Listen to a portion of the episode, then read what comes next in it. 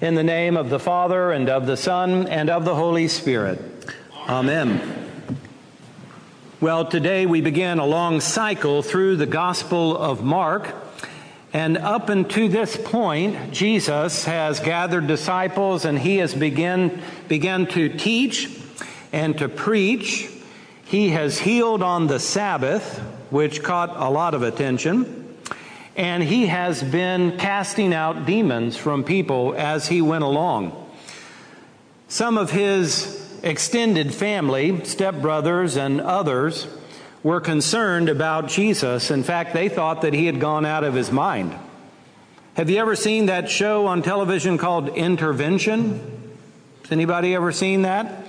Where a family gets concerned about uh, some sort of addiction that a family member has, and they gather together and they do an intervention because they're trying to help this person understand that they need to go off someplace and do some work on themselves. And so that's what this actually is. They even co opt Mary, his mother, which I don't really believe that she thought he had gone out of his mind, but she had to sort of go along because that's what the culture demanded. And they came and they said, Jesus, we really need to talk with you. You really need to come with us. We think that you've lost your marbles. You're just a regular guy. Why do you think that you can cause so much trouble? In casting out demons, healing on the Sabbath, doing all this preaching and teaching. Who do you think you are, Jesus?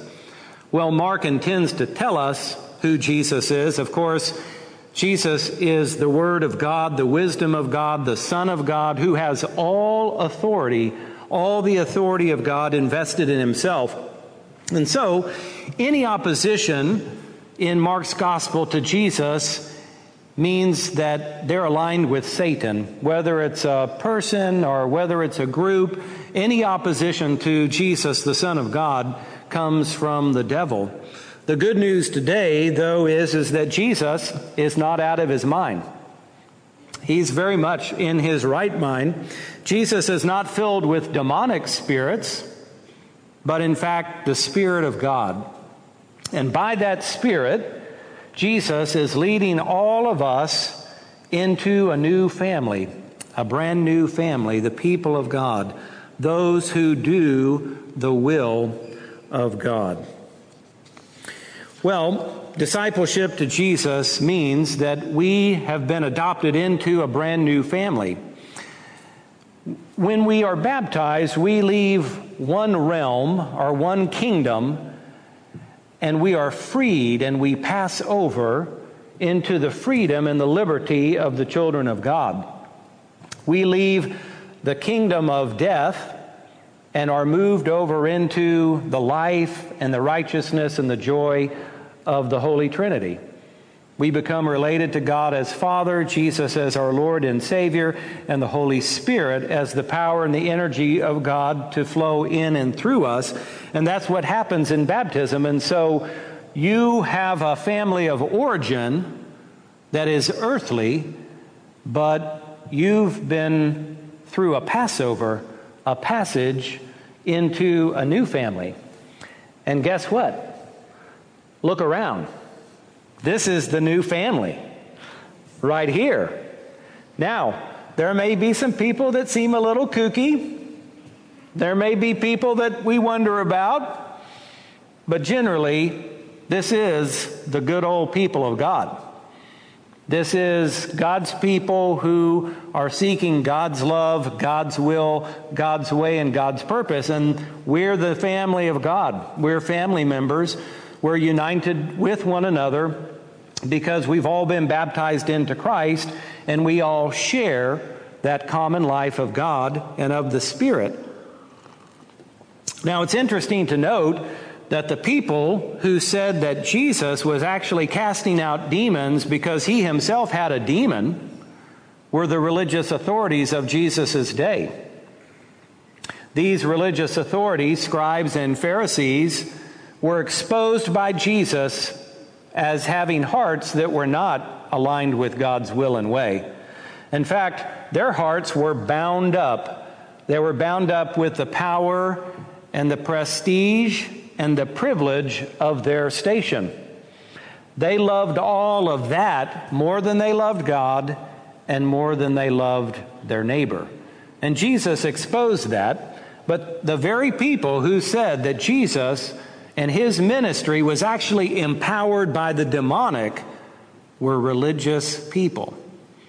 Jesus invited everybody into this new family to know God as their heavenly Father. And Jesus actually said, Sinners, prostitutes, and tax collectors will enter the kingdom of God before the scribes and the Pharisees.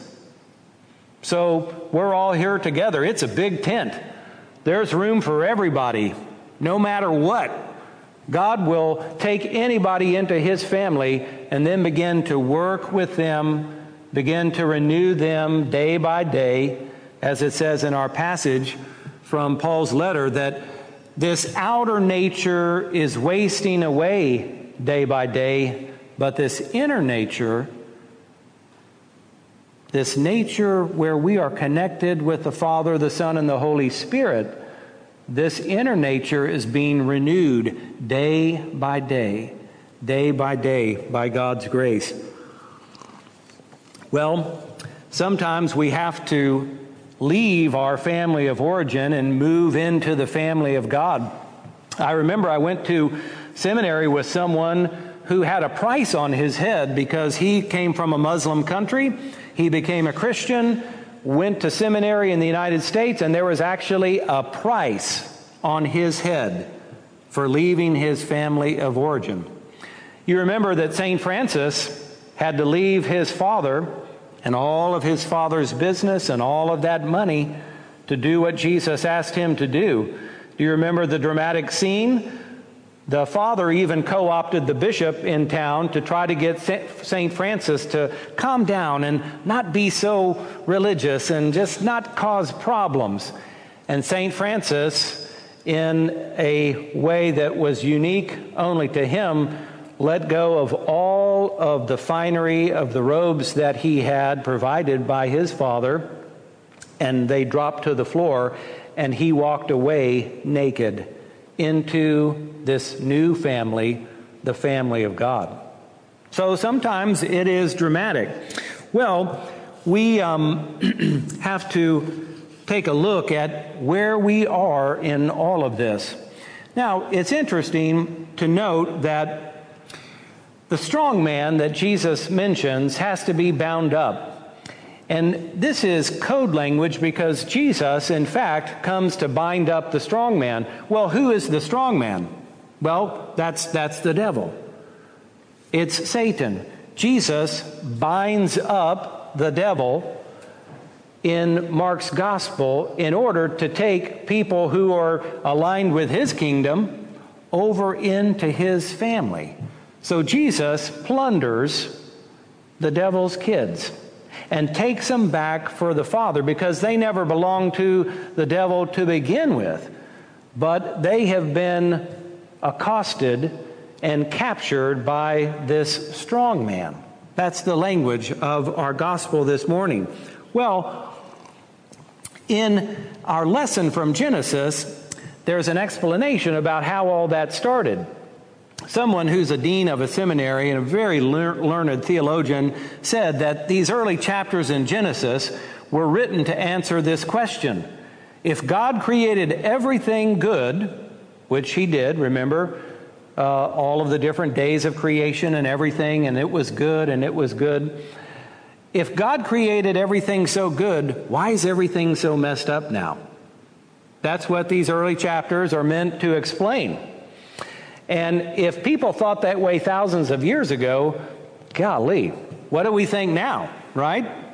So, uh, this story tells us that there was a point where Adam and Eve walked in the garden with God in the cool of the day. And they intuitively knew God. They were related to God. They were in communion with God. They spoke with God. They heard God and they had an intimate relationship that flowed back and forth between them and God in the harmony of the garden. But when we get to our passage, something has changed, right? God says to Adam, Adam, where are you? And God is not really asking a question, He's just calling out for Adam.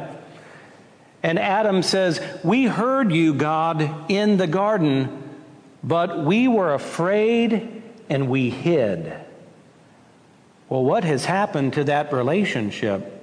That relationship, because they disobeyed God, because they moved away from God, because they were trying to find life apart from God and His goodness and His life and love, ruptured that relationship between them and God. And the story has been the same ever since.